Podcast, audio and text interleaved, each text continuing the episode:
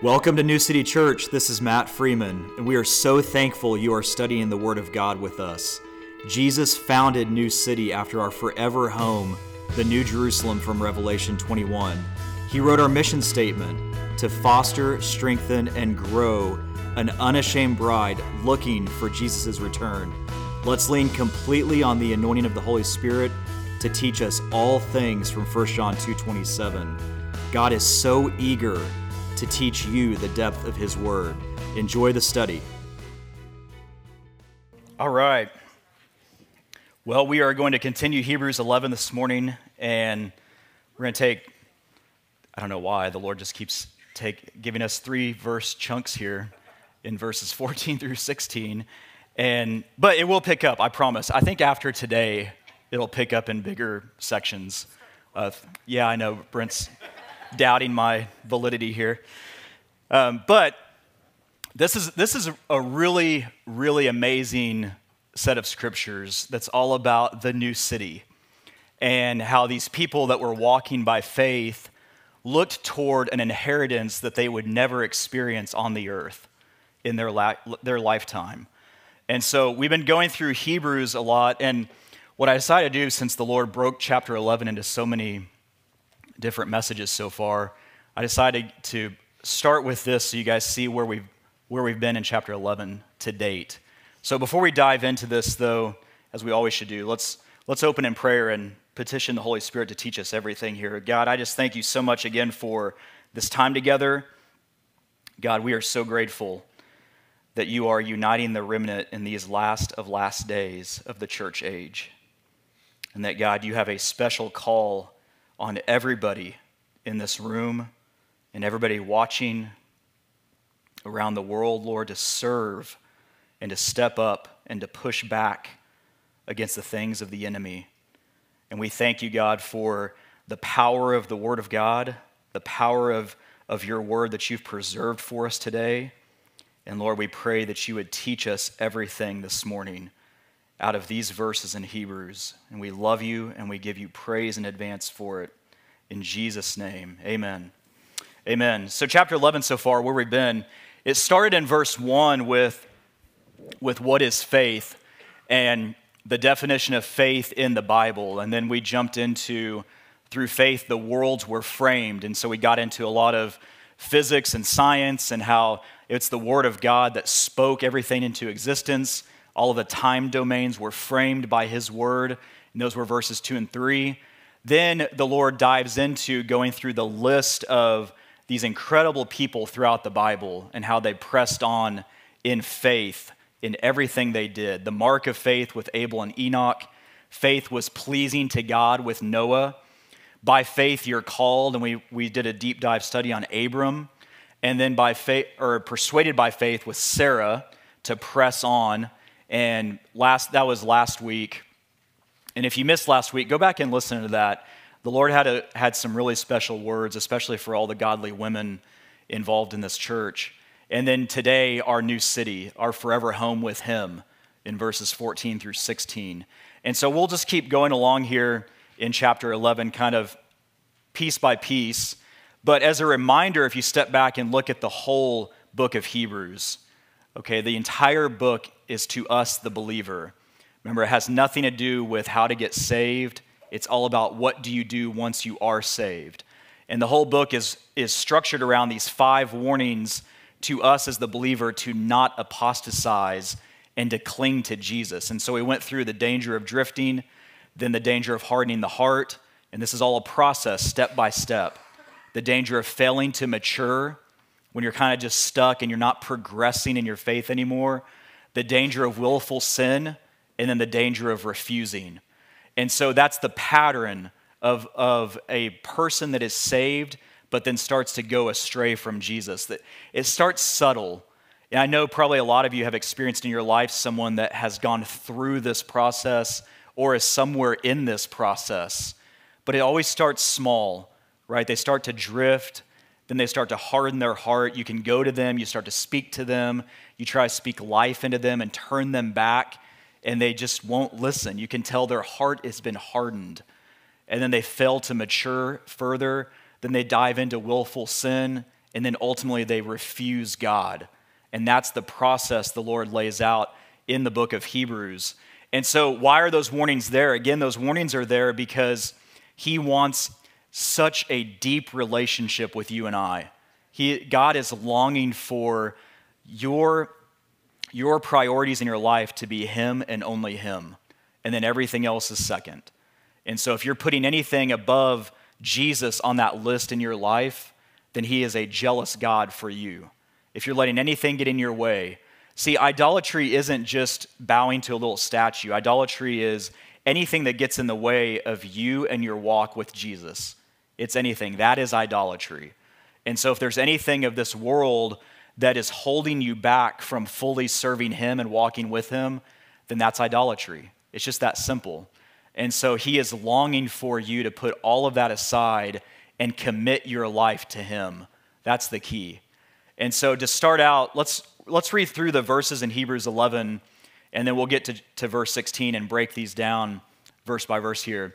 So, now faith is the substance of things hoped for, the evidence of things not seen. And now remember the definition of faith. You even hear the secular world make statements like, well, you've just got to have faith, right? You hear athletes say that all the time. I just had to have faith that I could and they're misapplying what faith is con- continuously. But the world knows that faith, there's something there, and it's the substance of all they hope for because they're hoping for success, right? People that are rooted in the world. In verse 2, for by it the elders, or the people of old, the ancient ones, obtained a good report.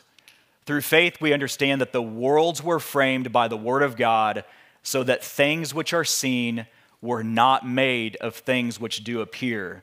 And so that's, we dove into all the quantum physics there. By faith, Abel offered unto God a more excellent sacrifice than Cain, by which he obtained witness that he was righteous, God testifying of his gifts, and by it he being dead yet speaketh.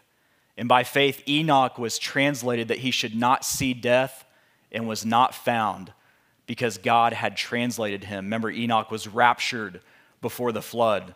For before his translation, he had the testimony that he pleased God. Remember Enoch when he was translated, the same, those same three groups of people. Remember those raptured before the judgment, those preserved during the flood, Noah and his family members, the eight in the ark, and those that perished during the flood. It's the same three groups during the seven year tribulation. We, the church, who were raptured before, and then the 144,000 who are preserved during and those that accept the Lord that survive, and then a lot that perish. But without faith, it's impossible to please him. For he that cometh to God must believe that he is, and that he is a rewarder of them that diligently seek him. And that, when we dove into that verse, remember that word, that attribute of God is only used in that single verse in the entire New Testament. That Greek word for rewarder. That's a name, an attribute, a character of God, a character trait that you, because of your faithful service for the king, have a reward on the other side of this, and it's a place in the kingdom. By faith, Noah, being warned of God of things not, as, not seen as yet, moved with fear, prepared an ark to the saving of his house, by the which he condemned the world and became heir of the righteousness which is by faith. And by faith, Abraham, when he was called to go out into a place which he should after receive for an inheritance, obeyed, and he went out, not knowing whither he went. By faith, he sojourned in the land of promise, as in a strange country, dwelling in tabernacles with Isaac and Jacob, the heirs with him of the same promise. For he looked for a city which hath foundations, whose builder and maker is God. Through faith, also Sarah herself received strength to conceive seed and was delivered of a child when she was past age because she judged him faithful who had promised and therefore sprang there even of one and him as good as dead speaking of isaac so many as the stars of the sky in multitude and as the sand which is by the seashore innumerable and then here's the key these all died in faith not having received the promises but having seen them afar off and were persuaded of them and embraced them and confessed that they were strangers and pilgrims on the earth. For they that say such things declare plainly that they seek a country. And truly, if they had been mindful of that country from whence they came out, they might have had the opportunity to have returned. But now they desire a better country that is a heavenly, wherefore God is not ashamed to be called their God, for he hath prepared for them a city. And so notice that the Lord, through these first 16 verses in Hebrews 11, he is linking every one of these people he went through with their perseverance in the faith to press on toward a heavenly country and a city that he has prepared for them. And so they had a promise, the same promise that you and I cling to and hold on to right now, that God has prepared for us a heavenly country, and a new city. And that should be everything you need to press on in this life, in this world, because they saw a promise that they never were able to inherit, and yet they clung to it and they used it anytime they were down, anytime the enemy was attacking them, anytime that the enemy tried to get them off track, they clung to God's word and to his promise. And that is something that is such a powerful lesson for you and I today, especially in the world in which we live, because it is becoming more and more and more hostile today in this nation and around the world to be a follower of Christ, more than any other time in my lifetime for sure. And you see pastors randomly getting arrested simply for praying outside of abortion clinics or you see people overseas getting arrested for posting on some social media site a Bible verse, right? That lady over in Europe that happened to. The world is getting more and more hostile toward you and I. And if your place and if your roots are in this world, it's going to become very uncomfortable. But you need to look past this world. That's the point. You've got to look past this world of of Satan is in control right now, the prince of the power of the air.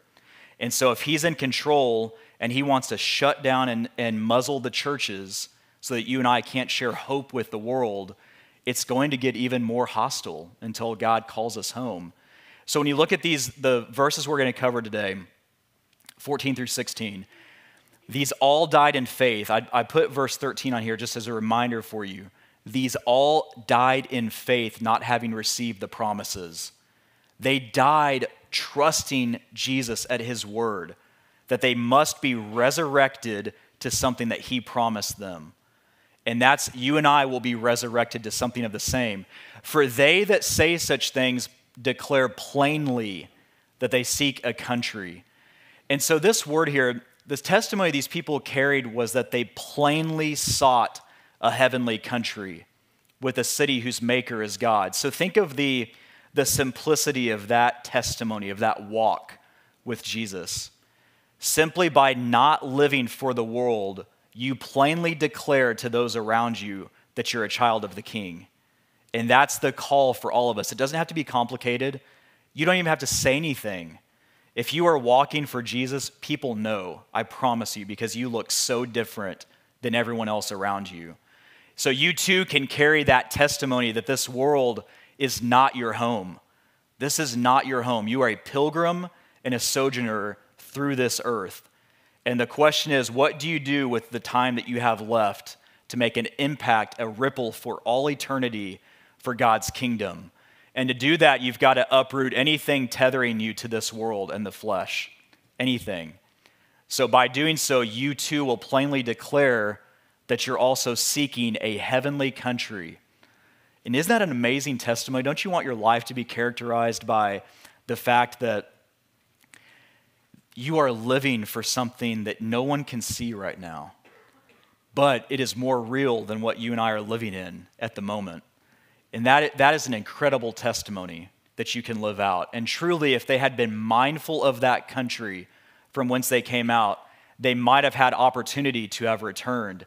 So when you first read this, I don't know, when I, when I was studying this this week, the word opportunity you often associate with something positive, right? It's an opportunity. You have an opportunity to whatever, go out and win a game or get a promotion or, or whatever the case is. But when you actually look this up in the Greek, the key here is that the word opportunity is not associated with a positive outcome. It's kind of like if you dis- kids, if you disobey your parents, you have an opportunity to get grounded. You know, you have an opportunity to lose your cell phone for the weekend or to uh, lose the Xbox or whatever the case is. It's an opportunity. It just means something that is in due time. So look at this. If these, if these great people would have been rooted in the world that they were delivered out of, then they would have eventually returned and not pressed onward. That's what God is saying here in verse 15. And the Greek word for they had been mindful, it's mane manuo, okay, in the Greek, mane manuo. It literally means be mindful of or to think of and feel for someone or something. So it's, it's a longing affection for something or someone. Okay, then it's used of Luke 17 32. Remember Lot's wife. It's that same word that remember Lot's wife. Be mindful of Lot's wife because what did she do? When she was delivered out of Sodom and Gomorrah, she was rooted in where she was delivered out of and she was looking back. She was mindful of it. It's kind of the same concept. But this, so reread verse 15 here.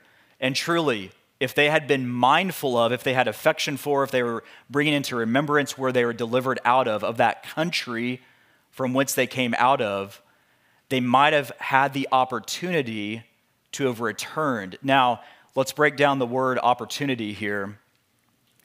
Okay, this word opportunity, it literally means a fixed and definite time. The time when things are brought to crisis, the decisive epoch waited for. This is all from a Greek lexicon. Opportune or seasonable time, a limited period of time to what time brings the state of the times, the things and events of time. So eventually, it just means in due time they would have returned. Okay, that's the opportunity they had. If they would have been mindful of where they were delivered out of, in due time, they would have been going back to it. Okay, I hope that makes sense. The Greek word for returned, it literally means to bend back or turn back. So think about it in, in the very last bullet here in simple terms. If your heart and roots are in this world, in due time you will bend and turn back to it. That's what God is saying here in verse 15. If your heart is in this world, in due time you will return and eventually bend back to it. You'll bow the knee to it and bend back to it because you're looking for sustenance, provision, everything of the world that God wants to be for you. You'll look for that clothing in the, in the world, in the flesh. Okay, in verse 16 here. But now they desire a better country, that is, an heavenly. Wherefore God is not ashamed to be called their God, for he hath prepared for them a city. So, since they were not mindful of the world God, God called them out of, they desired a superior heavenly country. And notice that in this verse, it is God who's not ashamed, not the people. So, God is not ashamed to be called their God. Did you know that you could get to a point in your life and your walk where He is ashamed? That's, that's kind of sobering if you really think about it. You know, if you are living in willful sin, if you are disobeying Him, if you have a hard, a hardened heart and you're refusing God, it's not that He's ashamed to be your Savior. He's ashamed that He's entrusted this with you and you took his name in vain and did nothing with it. It's, it's to him, it's a reproach. That's why he puts it in the Ten Commandments Thou shalt not take the Lord thy God's name in vain. It's not, again, that has nothing to do with your vocabulary, has everything to do with taking his name of the king and then doing nothing with it. You took it in vain. You took his name in vain. And so when we are unashamed, God is then also unashamed of us. And we, if, if we are ashamed of him, then he will be ashamed of us. And that's all in Mark 8 38. Look at this. Whoever therefore shall be ashamed of me and of my words. Now it's interesting that he, he attaches the word of God to that. Because what does the Word of God do? It's quick and powerful and sharper than a two edged sword, dividing amongst the sunder, the soul, and the spirit. And if you just look around globally, how many people want to water down the Word of God and remove it and dismantle it and take things out of it? And it doesn't really say that marriage is just between a man and a woman, it says something different. It doesn't say that children are children when they're in the womb. You know, it says something different. They're watering down and dismantling the Word of God. And so they are ashamed of His words, His Word. Now, remember, and by doing so, you're just going to be, that means you're ashamed of Jesus because in the beginning was the Word. The Word was with God, the Word was God. Okay, in this adulterous and sinful generation, of him also shall the Son of Man be ashamed when he cometh in the glory of his Father with the holy angels. So notice that if they are ashamed of him and his words, he too will be ashamed when he comes back to set up the kingdom. Now, that's a, again, that is a sobering thought. And if you're sensitive to it, the remnant is getting smaller and smaller and smaller in the day in which we live. The people that are truly clinging to the Word of God and running after Him it's a small group. And, and it probably, honestly, it probably has been a small group ever since Jesus uh, formed the church after his burial and, and resurrection. But it's always been a remnant. It's just now that remnant seems to be getting uh, pushed more and more in a corner. So you should not be ashamed of your God. That's the point. Romans 1:16. For I am not ashamed of the gospel of Christ. Now, I didn't put it in here, but the gospel. What is the gospel of Christ? The gospel is defined for you in 1 Corinthians 15. It's the death, burial, and resurrection of Jesus Christ. That is the gospel. There's nothing added to it, there's nothing to take away from it. He paid the penalty for all, for all eternity, and you can't add anything to it. Salvation is through him and him alone, his death, burial, and resurrection. And all you have to do is confess with your mouth and believe in your heart, and you are saved. That's the gospel. Okay, the, people try to twist what the gospel is and, and add things to it. Well, then it means you can't live in sin anymore. No, that's not the gospel. The gospel is Jesus died for it. The gospel, then, what you need to do is take it a, a step further that you can be set free because of the gospel. And so you can live in total liberty and freedom at that point. But I am not ashamed of the gospel of Christ, for it is the power of God unto salvation to everyone that believeth, to the Jew first and also to the Greek. Look at 2 Timothy 1 8. Be not thou therefore ashamed of the testimony of our Lord, nor of me, his prisoner, but be thou partaker of the afflictions of the gospel, according to the power of God. 2 Timothy 1:12 For the which cause I also suffer these things nevertheless I am not ashamed for I know whom I have believed and am persuaded that he is able to keep that which I have committed unto him against the day. Now that's a powerful verse in 2 Timothy 1:12.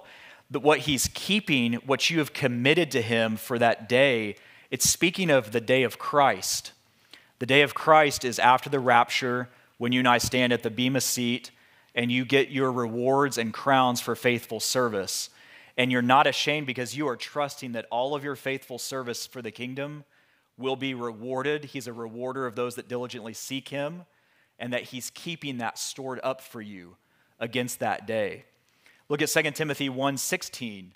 The Lord give mercy unto the house, for he oft hath refreshed me and was not ashamed of my chain.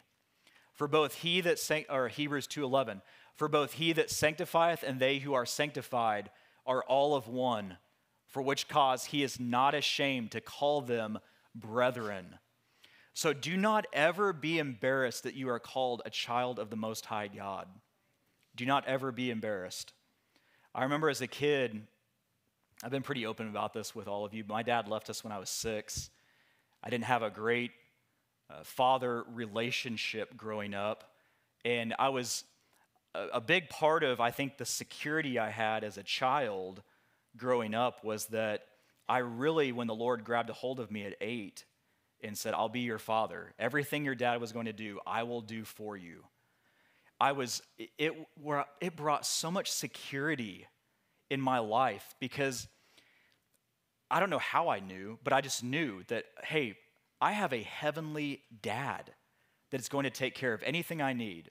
If I need counsel, if I to teach me how to how to treat a wife someday, to teach me how to uh, pick a career, go to college, whatever, he was going to take care of me.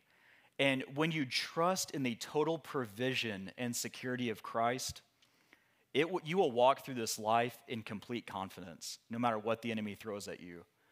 And so, please, if there's anything that you are not trusting Him for, get that right today when you leave here. Take it to the throne room of the universe, lay it down at His feet, and trust that He will be your provider. Because He wants to take care of everything. And it's so often we look to a spouse or we look to uh, parents or, or siblings or friends in the room or a Bible study to take care of our issues, and you're looking in the wrong spot. You've got to trust that Jesus will take care of that. Now, He may take care of it through a friend or a spouse as a tool and an instrument, but first you've got to look to Him and let Him minister to you in the only way that He can. So in Hebrews 2:11, for both he that sanctifieth and they who are sanctified are all of one, for which cause he is not ashamed to call them brethren. Do you know that Jesus wants to call you brethren? Brothers and sisters, you are co heirs with Christ for all eternity. This is not a, a little blip in the radar where you just get a reward from Him for 40 years. Two million years from now, what happened today will not matter except how you served Him. That's all that will matter. And so there will come a day where you will stand accountable to only one. You will not be accountable to a career, an employer, a spouse, a sibling, any of your friends. You will be accountable to one and only one, and his name's Jesus. And because he's risen, his word is sure, and you too will rise to be in his presence forever. And that is the promise of the inheritance that we have after this, that you too will be resurrected to an eternal inheritance, a heavenly country Look at Romans 6:21. See, because think about shame right now. Shame is a tool of the enemy. So to be unashamed means you have no shame, right? You're not shameful of anything that God has delivered you out of. Romans 6:21 What fruit had ye then in those things whereof ye are now ashamed? For the end of those things is death. Shame is one of the most powerful tools the enemy could ever use against you because all of us in this room have been delivered out of something from our lives. And if the enemy wants to take you back to what you've been delivered out of and plant seeds of shame in your heart and mind, that, that is a tool from the pit of hell. Okay, that is a tool of the enemy. Notice that in Romans 6:21, what fruit had ye then in those things whereof ye are now ashamed? He's not the Lord doesn't say you should be ashamed. He's saying you are now. So when, when Christians walk around, around and they're tethered to things in their former life and they're tethered to all these bad things they did or, or what happened to them in their lives, or even if you didn't commit it and you were a victim of something, that do not let the enemy clothe you in a shame identity because he will trap you in a, in a state where you don't walk in your security in Christ. You walk in something of a past life. That the enemy wants to keep you there. He wants to stay you to stay rooted in a place where that's all you can think about is either what happened to you or what you did. And you instead what you need to do is look put your hand to the plow and move forward in security in Jesus. Look at Psalms 103 verse 12. As far as the east is from the west, so far hath he removed our transgressions from us. Remember, the east and the west is an immeasurable distance that goes on for infinity. Because if you and I left this place and you started to head out east, you could go east for an eternity. Just go around the globe. You'd always move east. Same if you went west, you'd go around the globe, you'd always move west. This is also another testament to around earth, by the way, the way the Lord words this. If you went north, right, you could only go north for so far, and then you'd stop and you'd head back south. Same with going south. And so, if it's an immeasurable distance from east and west, and that's how far your transgressions are from you, why do you have any more shame of them? He's removed them. They're off of you. And for I will, this is Hebrews 8:12, for I will be merciful to their unrighteousness, and their sins and their iniquities will I remember no more. So if Jesus doesn't remember them, why should you and I? No, that's the key. Because he has forgotten them. And if you actually, if you read in Micah 5, I believe it is, I didn't add this verse, but go read in the, I think it's the end of Micah 5. The Lord even talks about how he takes your transgressions and plunges them into the depth of the sea. Now, I don't know about you guys, but there's not much that's, that's ever harmed me from the depth of the sea. You know, there's not much that can be there. And your sins and iniquities I will remember no more in Hebrews 10, verse 17. So, don't let the enemy try to use shame as a tool. That's the key. Be unashamed of your security in Christ. He delivered you out of something for a testimony, and He wants to use that testimony, not let it cripple you. And so keep that in mind. So, Jesus personally went to prepare a place for you and I. And all of you remember this from John 14, because at the end of Hebrews 11, verse 16 here, for he hath prepared for them a city. So, when did he go to do that? That's in John 14, starting in verse 1.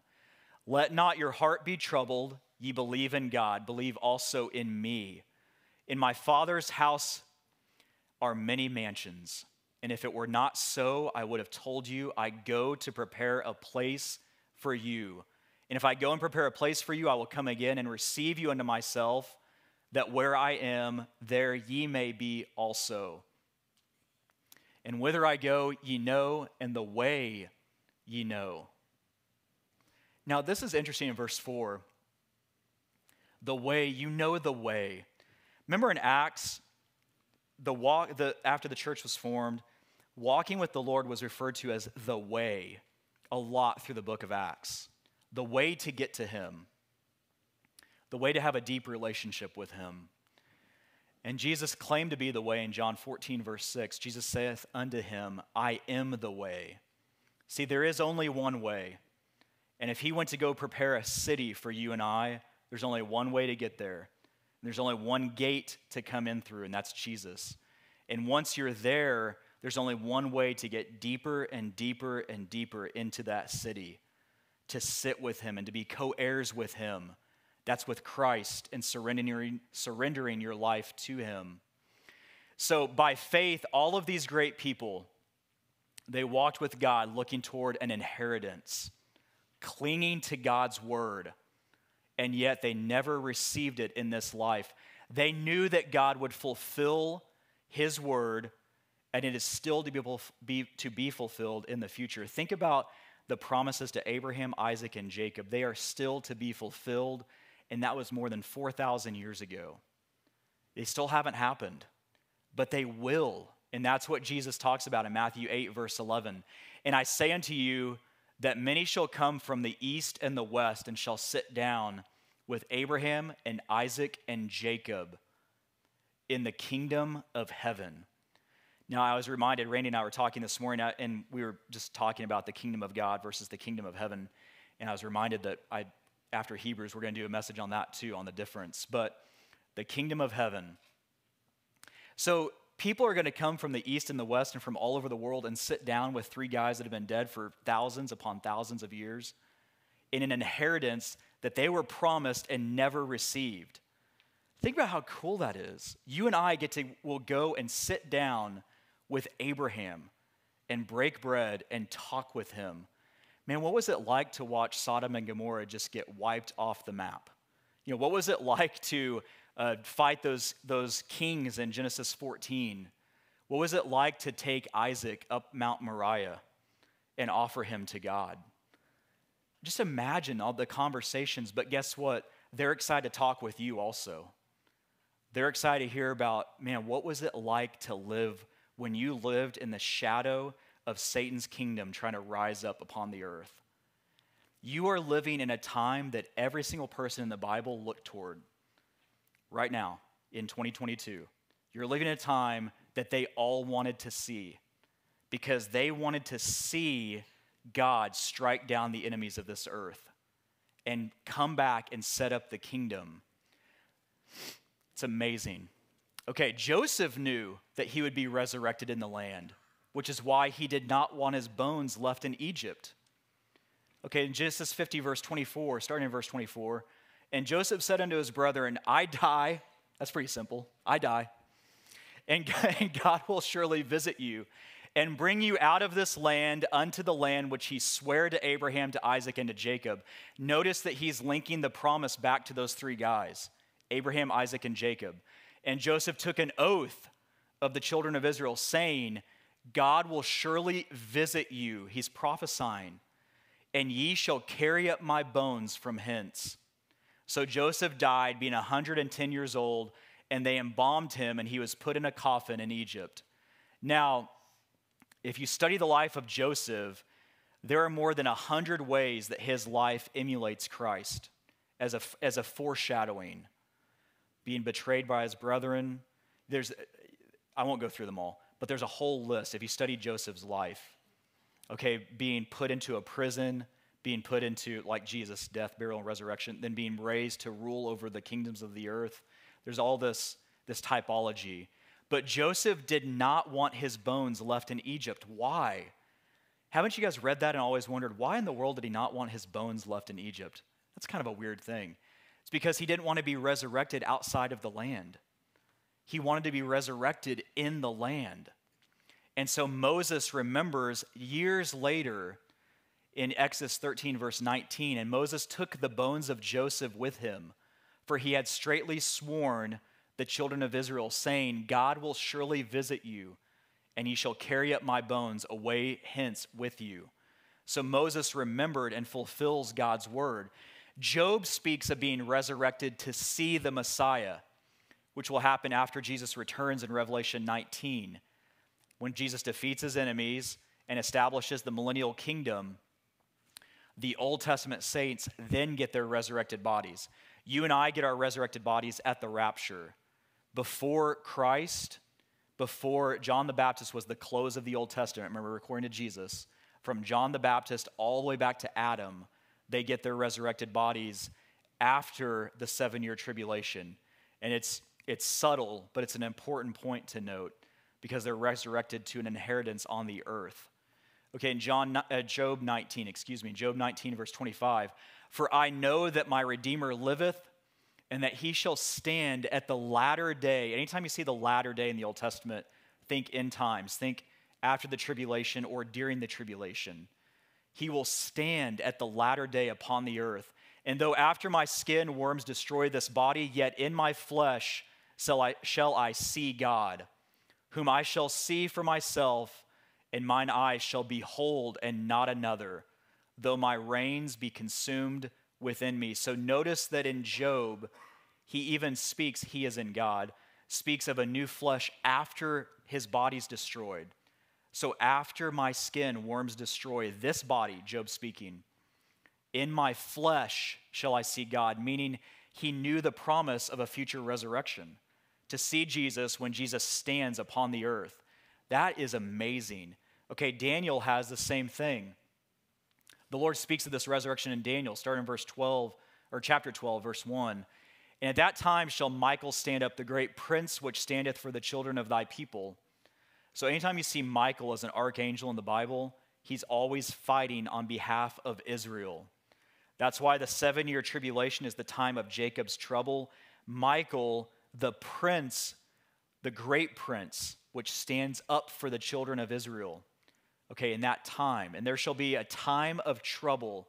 This is where Jesus quotes in Matthew 24 that the back half of the tribulation is the great tribulation. It's a time of trouble such as never was seen since there was a nation, even to that same time.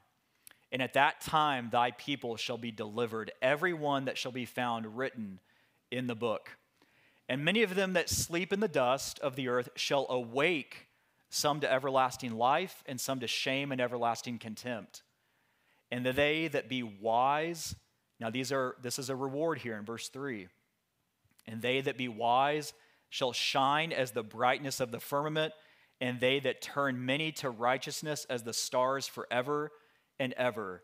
So those that served God in this life, that ex- helped him to expand the kingdom, that were surrendered to him, some of, the, some of us and some of them will shine as the brightness of the firmament, and they that turn many to what? To righteousness, not necessarily salvation, but righteousness in terms of teaching the Word of God, getting Christians to walk in the liberty and freedom they have in Christ.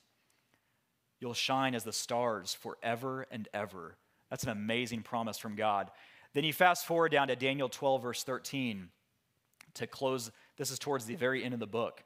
But go thou thy way till the end, for thou shalt rest. This is God speaking to Daniel. And stand in thy lot at the end of the days.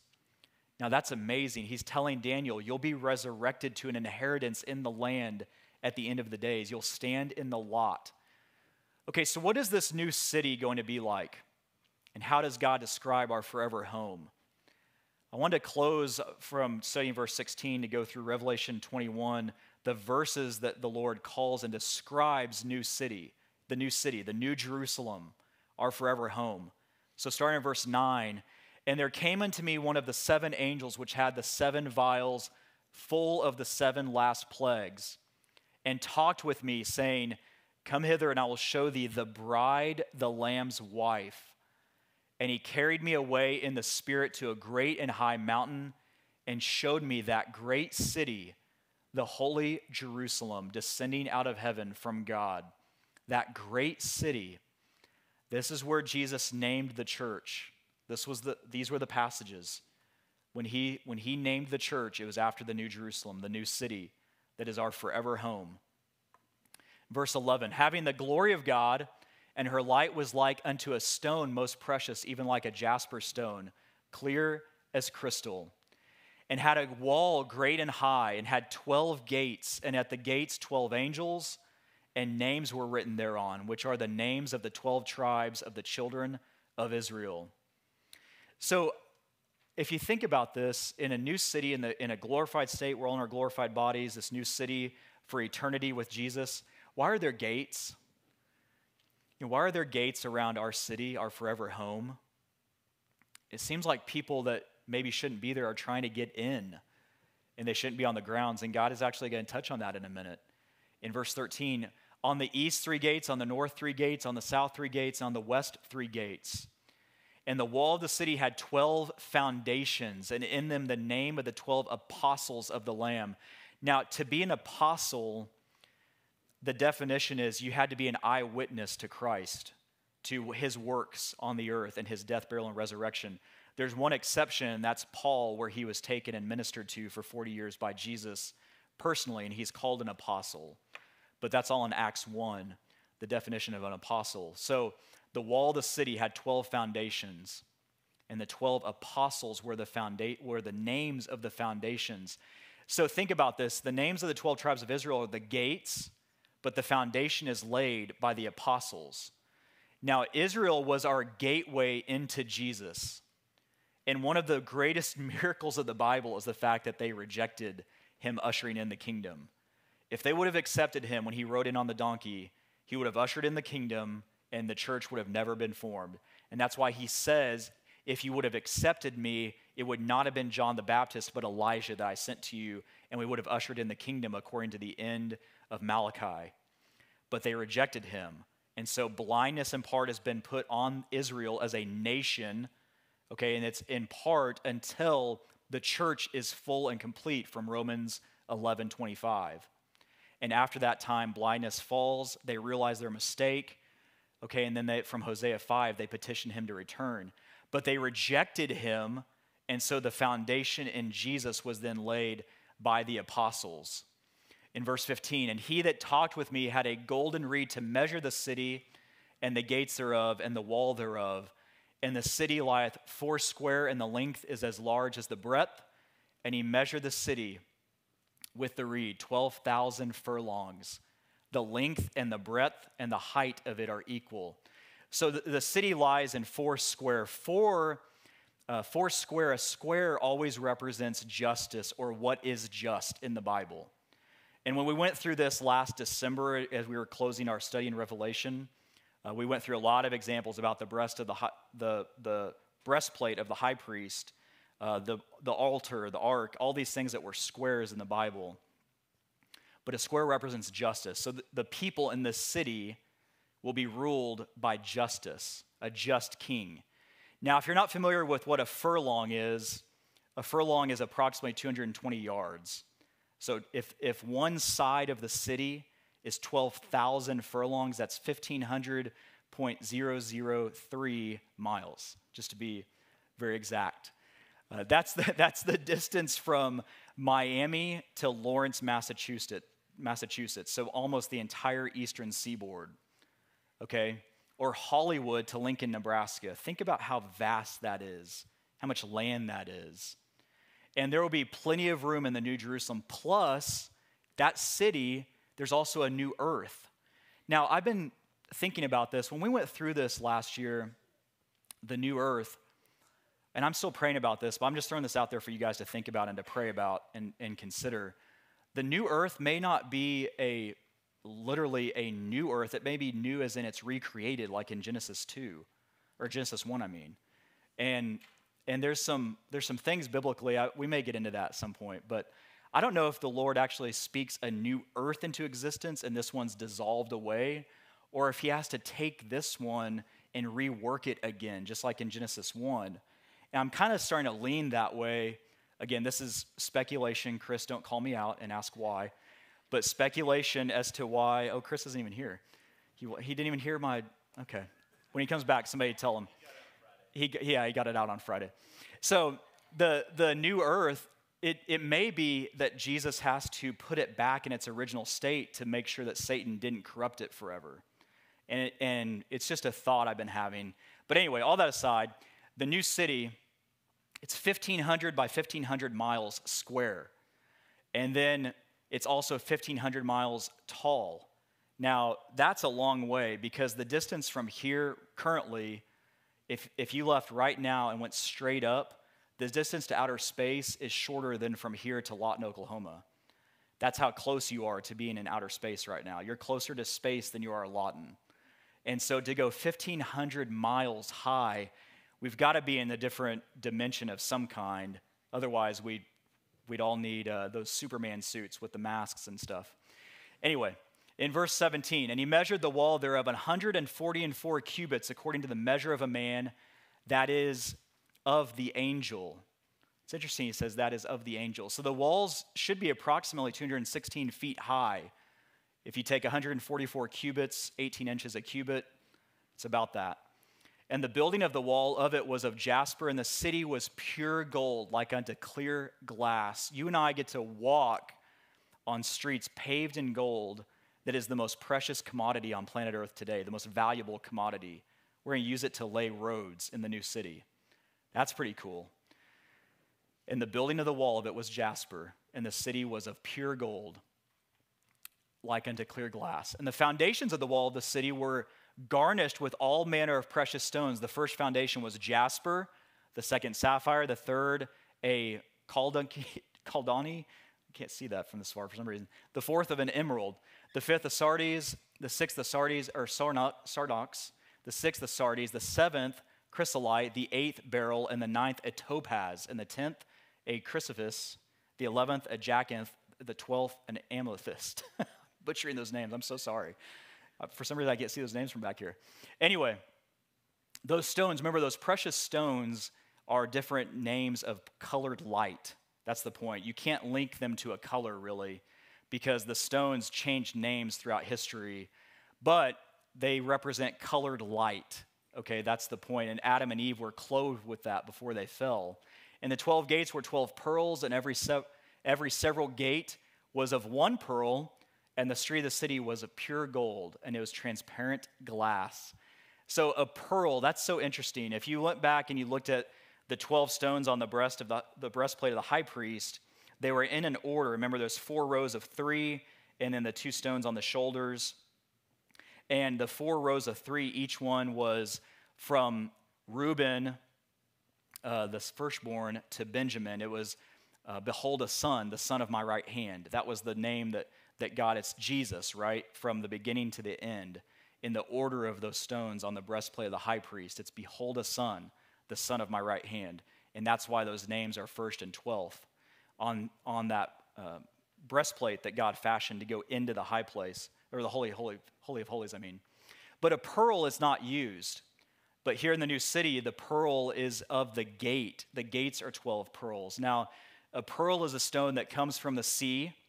Uh, the sea, all through the Bible, usually means Gentiles. Just notice that. When Isaiah says, the wicked are like a troubled sea, okay, he's talking about the Gentiles. When in the Revelation, when there is no more sea, I think God is talking about there's no more Gentiles at that point.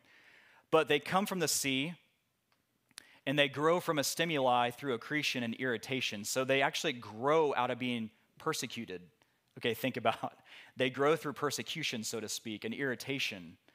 And that persecution, then they are removed from their place of growth to be an item of immense adornment, just like the church. So the pearl as a Gentile stone is used of the church. That's why God uses that idiom because the church always grows through persecution. It ultimately will be removed from its place of growth to be held up as an item of adornment in God's kingdom. And that's why in the seven kingdom parables in Matthew 13, Jesus uses a pearl, the pearl of great price. Remember that whole parable. So, verse 22 in Revelation 21 here. And I saw no temple therein, for the Lord God Almighty and the Lamb are the temple of it.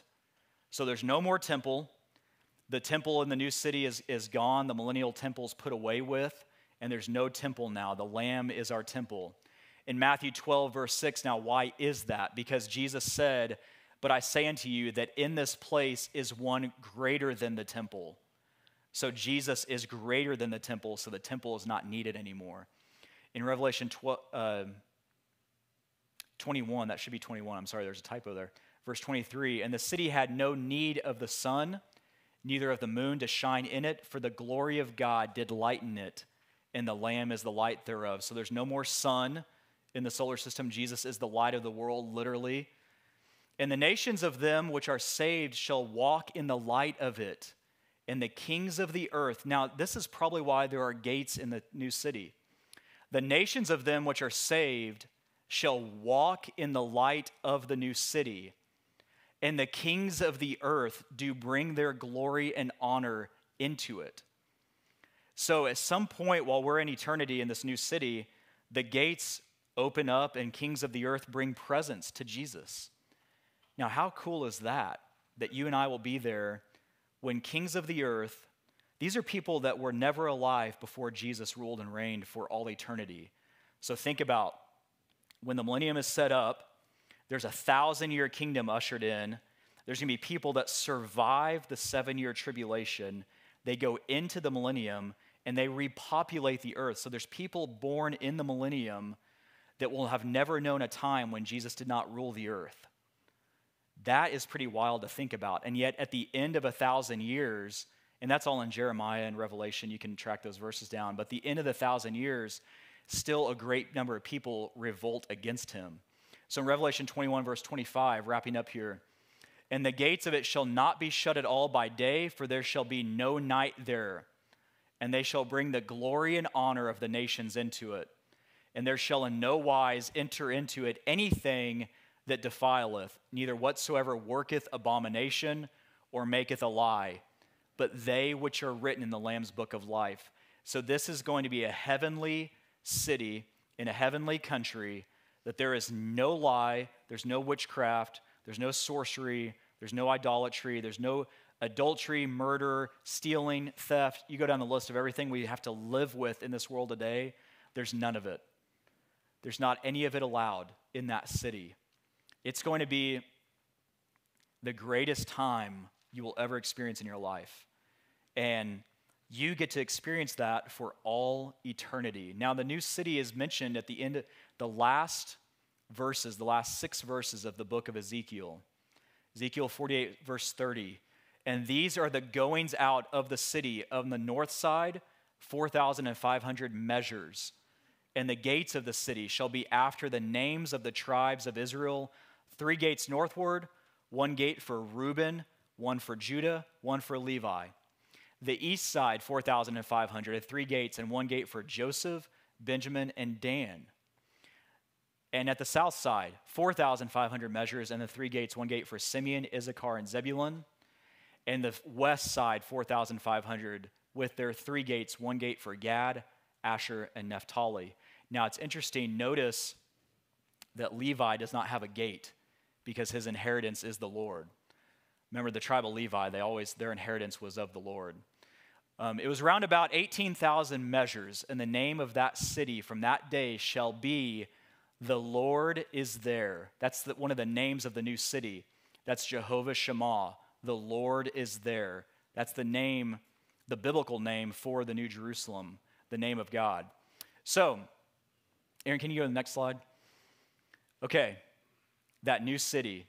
So, the key here is to be watchful because we, you and I are living in this small little window of time that, like I said, everyone in the Bible looked toward and everyone after us will look back at because it's a time of before and after the church age is closed.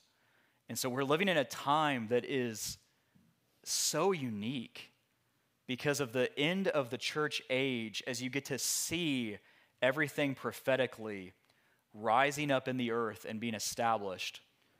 You get to be watching, and there's a reward for watching. But Jesus told us all through the Bible to be watchmen and to watch. Now, the goal of a watchman from Ezekiel, part of the key is not just to watch and see it, but to share it with those around us. So you've got to not just be watching, but you have to be sensitive enough that you can go and share with your other Christian friends and, and unbelievers that, hey, did you guys know prophetically there's a lot being set up right now? You know, did you know that the Bible speaks of a time when there would be one religion that rules the earth? And have you been seeing what they're trying to do to combine Christianity, Islam, and Judaism into one? And they call it Chrislam. You know, start conversations with them because there is going to come a time that the Antichrist, he forbids and puts himself above all that is called God. That includes Buddha and Muhammad, and you just go down the list, including Jesus. See, the world calls those other things God, but they are not God. Jesus is God. And so our, our plea from the Lord is to be watching. In Matthew 24, to watch therefore. In Matthew 25, to watch therefore. Mark 13, to take ye heed, watch and pray. Luke 21, to watch ye therefore. And what I say unto you, I say unto all in Mark 13, 37, watch. So you've got to be sensitive and know what is being set up and watch. And if you're not in the Word of God, if you're not spending time to open God's Word and to pour it into your, to regenerate, right, to wash with the water of the Word, then you'll miss what's going on. And when he returns at the rapture, we as the church will get our glorified and resurrected bodies for all eternity. There's no more, you know, knee pain or back pain or um, upset stomachs or whatever, sore throats. You're, you will get a glorified body just like Jesus had when he walked out of that tomb. And that body could, could travel interdimensionally, right? It could go in and out of a room without going through the door. It still needed to eat it loved, he loved to dine. We're going to do things with the King of Kings forever in a body that will never decay. And that's one that you get to serve him for all eternity with, not just your lifetime. 1 Corinthians 15, verses 51 through 53 Behold, I show you a mystery.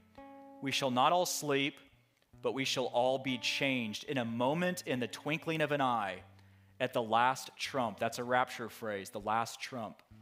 For the trumpet shall sound, and the dead shall be raised incorruptible, and we shall be changed. For this corruptible must put on incorruption, and this mortal must put on immortality. See, you and I should be groaning for this eternal state. It's 2 Corinthians 5 1 through 4. For we know that if our earthly house of this tabernacle were dissolved, we have a building of God, an house not made with hands, eternal in the heavens. For in this we groan earnestly, desiring to be clothed upon with our house which is from heaven. If so be that being clothed we shall not be found naked. For we that are in this tabernacle do groan, being burdened, not for that we would be unclothed, but clothed upon, that mortality might be swallowed up of life.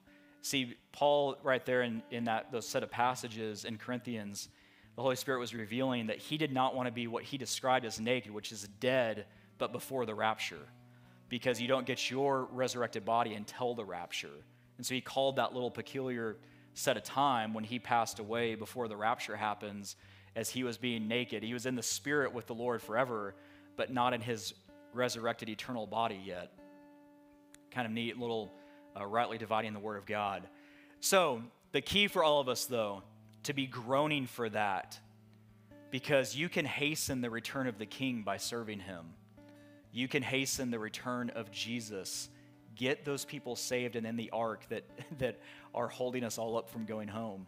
You can help do that. So if you're here, though, or if you're watching online and, you're, and you haven't been born again, it's very simple. And there's something you need to realize that as, as mankind, you and I are the most sought after piece of creation ever. Every demon wants you to possess you, uh, Satan wants to be you, and yet Jesus loved you so much, he died for you and wants you. See, all of the Bible from Adam on, it's a fight over humanity, it's a fight over mankind because man is the inheritor of the kingdom, co heirs with Christ forever. That's why Satan must raise up an antichrist in the form of man to try to be that inheritance. Satan wants to be you. And that's all in Psalms 8. You can study that about um, his call and really argument with God over who is this man that you're so mindful of him and the Son of Man. But he, he wants you. But God loved you so much that he died for you and wants you even more. And so you are fought after. And the enemy, if you're watching this, the enemy does not want you to accept Christ, does not want you to be born again. He's fighting to keep you out of that. But the joy of it is from Romans 10 9 is that if thou shalt confess with thy mouth the Lord Jesus and shalt believe in thine heart that God hath raised him from the dead, you shall be saved. And that it's that simple. God is warring for you to be born again before it's too late. But if you don't accept him, there will come a time that he cannot pursue you anymore. He has to give you your choice, your free will, and to let you go. And that's the greatest tragedy for all eternity. So if you're watching this, I am pleading with you to get born again and to accept Jesus. It's that simple. Confess with your mouth and believe in your heart, and you will be born again, and you have a resur- resurrected body waiting for you for all eternity.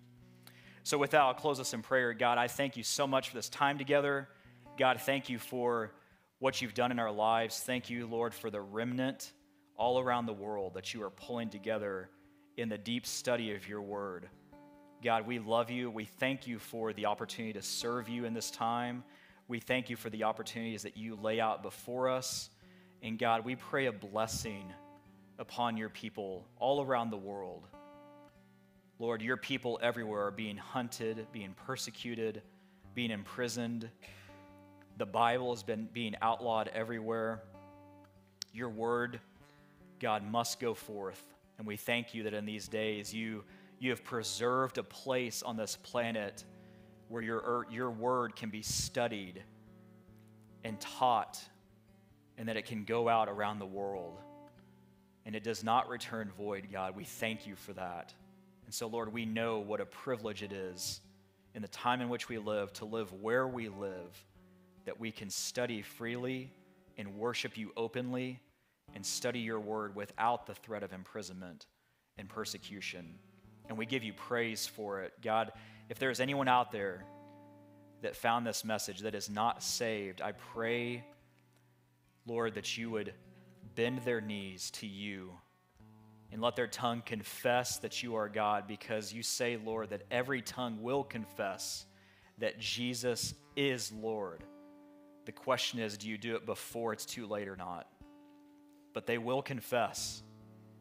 And so, Lord, we know that your will is that none should perish from 2 Peter 3. And Lord, we know that according to 1 John 5, anything we pray according to your will, you hear us from heaven, and we have the confidence that you will act. And so, Lord, if there is anyone watching this, now or later, that does not know you, save them, Lord, from the uttermost.